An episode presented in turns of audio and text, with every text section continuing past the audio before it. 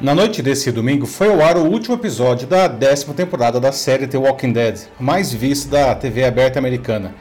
Apesar de ser uma obra de ficção, ela assustadoramente guarda algumas semelhanças com a nossa situação atual e podemos aprender algo com isso. A realidade dos episódios é determinada por um vírus que transforma pessoas em zumbis, que coloca a humanidade de joelhos.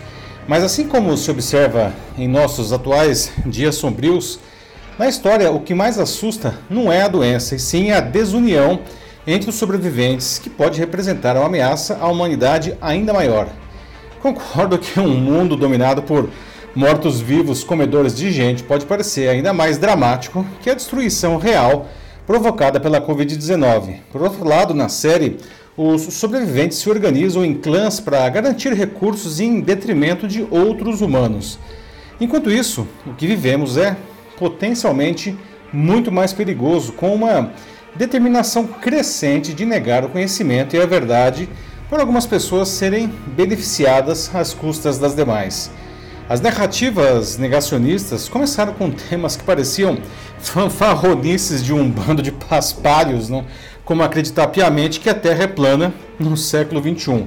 Mas ela evoluiu para absurdos como pessoas que se negam a tomar qualquer tipo de vacina por acreditar que fazem mal à saúde. Né? Esse caso específico se tornou dramático durante a pandemia ao ser cruzado com interesses políticos de grupos no poder que incendeiam seus seguidores contra o imunizante para atacar adversários e até balançar o equilíbrio geopolítico mundial. E as pessoas acreditam neles. Eu sou Paulo Silvestre, consultor de mídia, cultura e transformação digital, e essa é mais uma pílula de cultura digital para começarmos bem a semana, disponível em vídeo e em podcast. Em The Walking Dead, alguns humanos não veem nenhum problema em matar outros sobreviventes para se apropriar de seus recursos. Diante de uma situação de crise extrema, a sociedade e qualquer senso de civismo desaparecem, dando lugar à completa barbárie.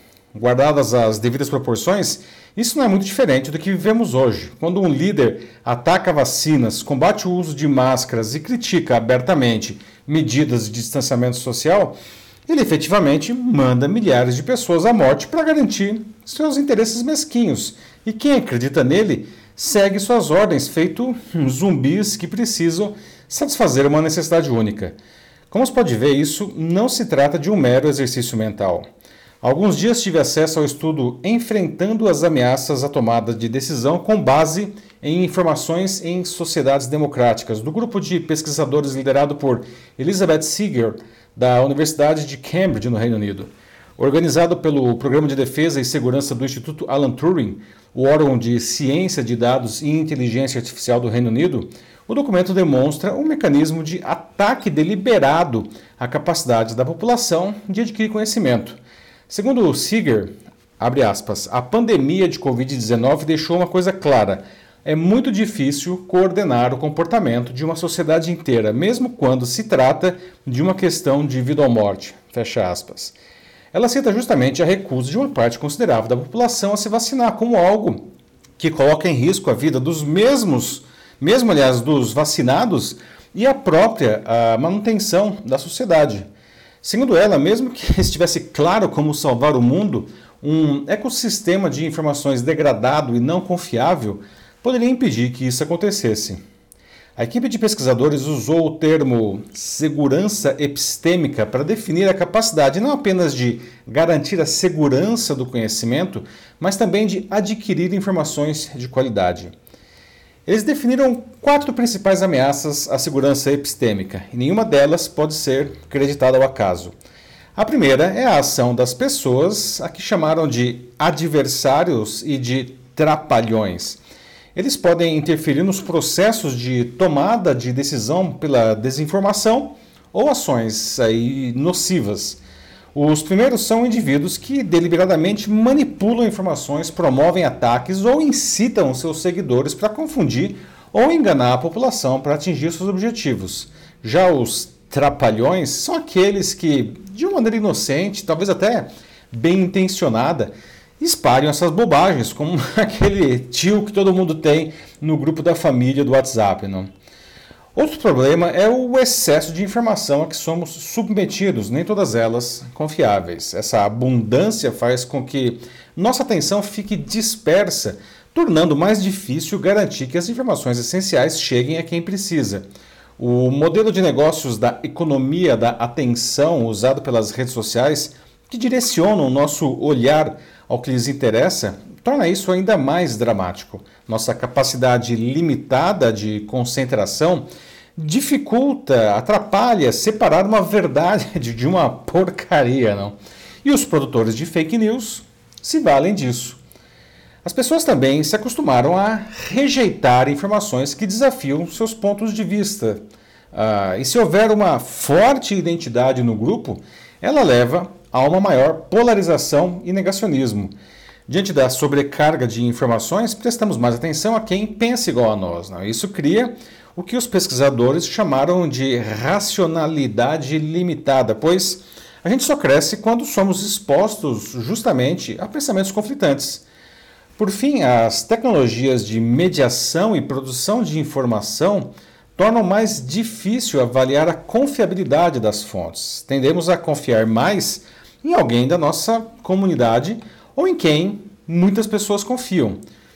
Com as redes sociais, esses mecanismos perdem força diante das manipulações dos algoritmos feitos pelos grupos de poder. Os pesquisadores afirmam que os ataques à segurança epistêmica não podem ser combatidos com iniciativas pontuais, pois as causas estão disseminadas pelas mentes da população. Por isso, esse esforço precisa ser multidisciplinar e ter um caráter holístico, não? Totalmente abrangente e interligado. Não?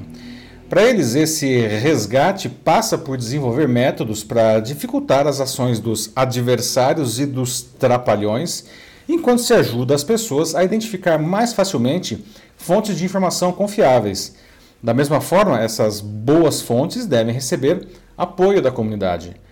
O documento explica que os adversários são capazes de mudar suas estratégias rapidamente e que, por isso, devem estar sendo sempre monitorados e combatidos com iniciativas atualizadas contra suas ações nocivas. E elas precisam necessariamente ser conduzidas por profissionais de diferentes áreas do conhecimento. Há alguns dias, enquanto eu revia a montagem de Andrew Lloyd Webber de O Fantasma da Ópera, alguns versos da canção A Música da Noite me saltaram aos ouvidos. Não? Neles, o personagem do fantasma dizia o seguinte: Feche seus olhos, pois seus olhos só dirão a verdade, e a verdade não é o que você quer ver. No escuro é fácil fingir que a verdade é o que deveria ser. Sabe, eu sinto que essa é a realidade que grande parte da nossa sociedade vive. Precisamos lutar pela segurança epistêmica de todos nós, com todos os recursos que tivermos. E eu deixo então uma pergunta a você: Como é que estão os seus olhos? Abertos ou fechados? É isso aí, meus amigos. Bom, você já prestou atenção em como você cuida da sua aquisição de conhecimento? E já percebeu que sua empresa pode ter um importante papel social nisso, o que aumenta, aliás, o valor da sua marca junto a seu público? Se você precisar de ajuda para fazer isso, basta mandar uma mensagem aqui para mim que vai ser um prazer trabalhar com você nisso. Eu sou Paulo Silvestre, consultor de mídia, cultura e transformação digital. Um fraternal abraço. Tchau.